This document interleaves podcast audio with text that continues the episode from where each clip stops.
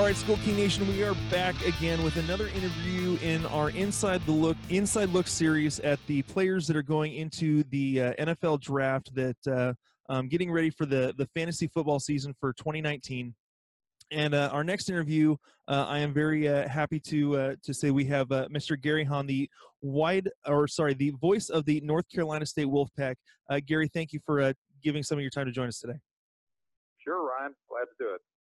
All right, so uh, we'll start off with uh, with uh, the quarterback, Ryan Finley, six foot four, two hundred twelve pounds, threw for almost four thousand yards, twenty-five touchdowns, eleven interceptions, had a really good completion percentage, about sixty-seven percent this past season.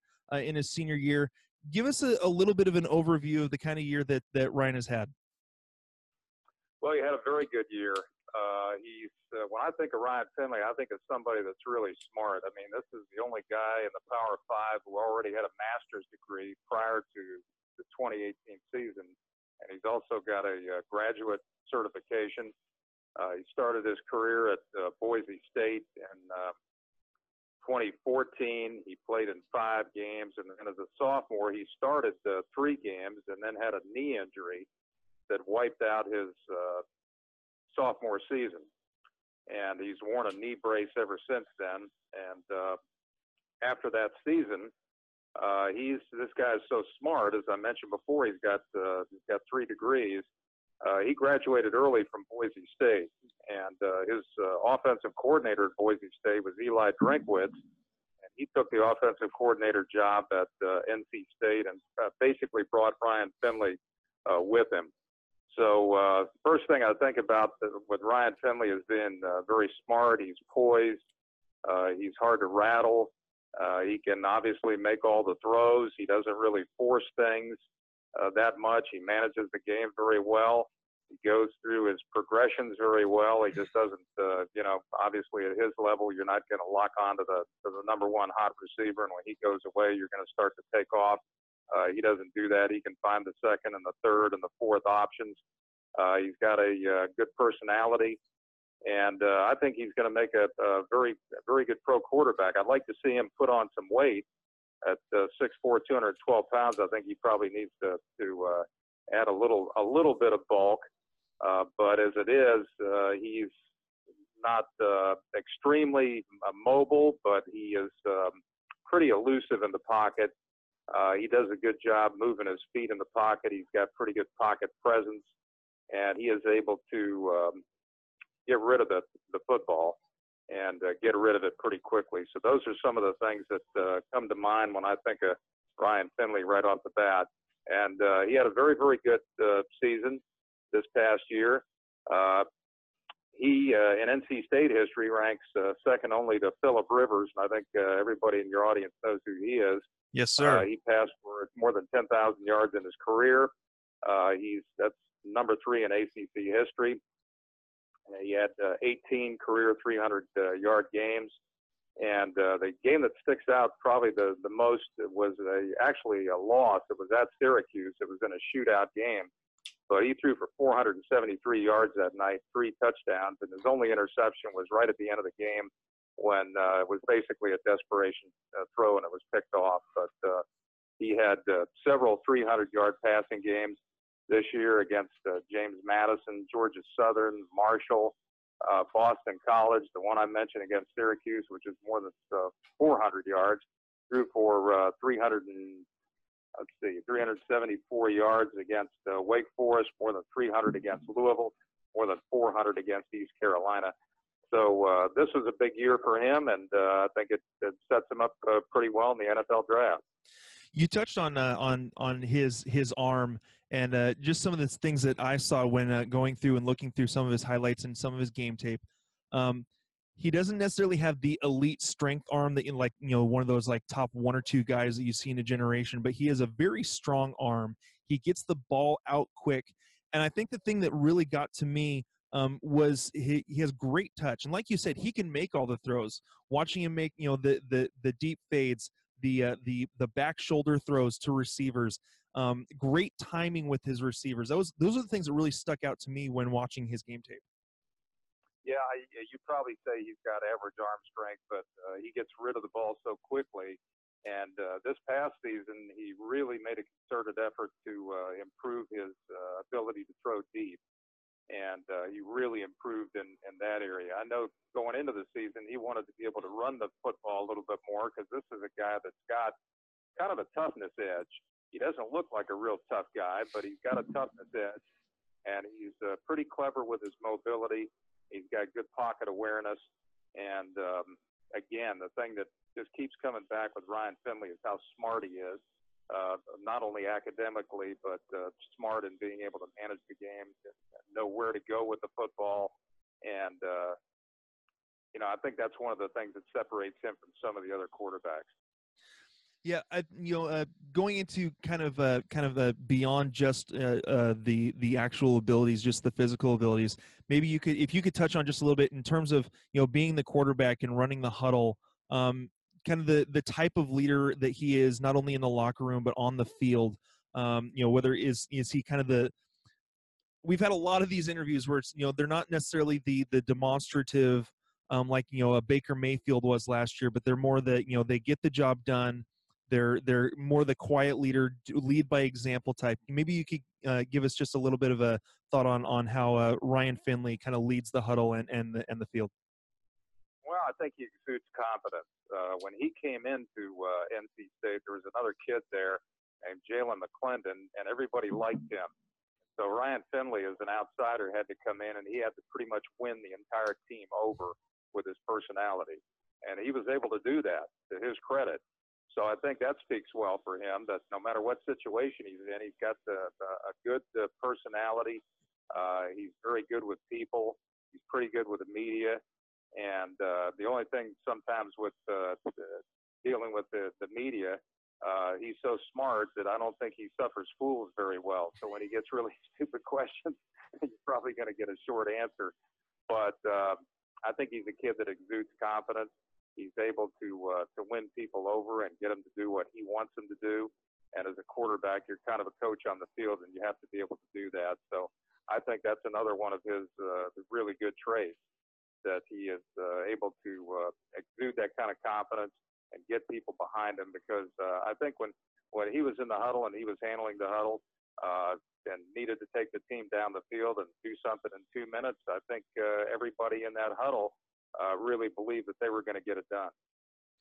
All right. You know, I can appreciate someone who doesn't like handling stupid questions. So that's um, – all right, let's uh, let's go ahead and move on to the two wide receivers uh, that that we're talking about today. Uh, we'll start with uh, with Kelvin Harmon, six three, two hundred fourteen pounds.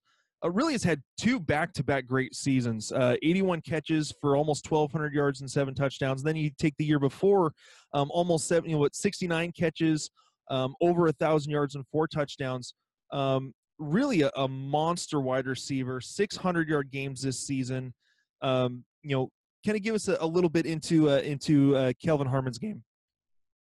Well, the thing I remember most about Kelvin Harmon is he came in as a uh, freshman. Nobody really knew a whole lot about him. They knew he was fairly highly recruited. But uh, I just remember there was one practice, just a normal practice in preseason, and there weren't too many people there. And uh, there was a ball thrown toward the sideline in traffic. And he went up and made a catch that was, uh, I mean, it would have been E S P N's number one top ten highlight. I mean, it was just incredible. And after that, I thought, this kid, this kid's special. And uh, he continued to uh, to work hard. He continued to get better. And uh, he's put himself in a, in a really great position for uh, uh, the N F L draft. He's a kid with great hand-eye coordination and leaping ability. And the thing that I think separates him from some of the other receivers, that he is really, really good going up in traffic and being able to catch the ball. Uh, doesn't matter if he's double teamed.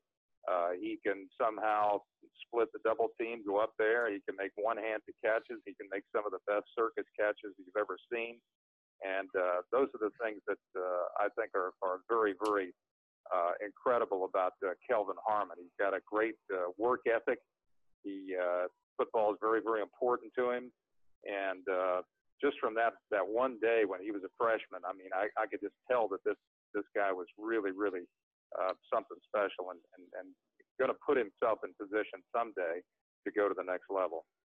You mentioned uh, the you know the contested catches. One of the things I saw in his game tape was his using the way that he uses his body. Almost you, you can almost say like a um, I don't know if he actually has a basketball background, but in in the way he kind of he can use his body to box out the defender to make sure that he is he is the only one coming down with the football on those jump balls. I, I think his his body control, how he can situate his body to make sure that he's the one coming down with the catch uh, was really impressive in, in what I saw of his tape.